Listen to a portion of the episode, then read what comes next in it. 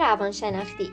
مهمترین نیاز روانشناختی مردان نیاز به احترام بدون اما اگر و پذیرش شایستگی و کارایی آنهاست. به همین دلیل آنها از اشتباه کردن و سرزنش شدن متنفرند.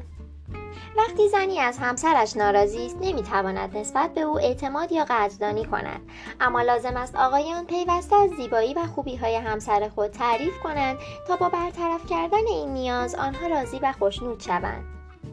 خانم ها نیز بدانند مردانی که شایستگی آنها مورد پذیرش و قدردانی همسرشان قرار می‌گیرد تمام کارهایی که انجام می‌دهند در جهت فراهم کردن خواسته ها و نیازهای آنهاست.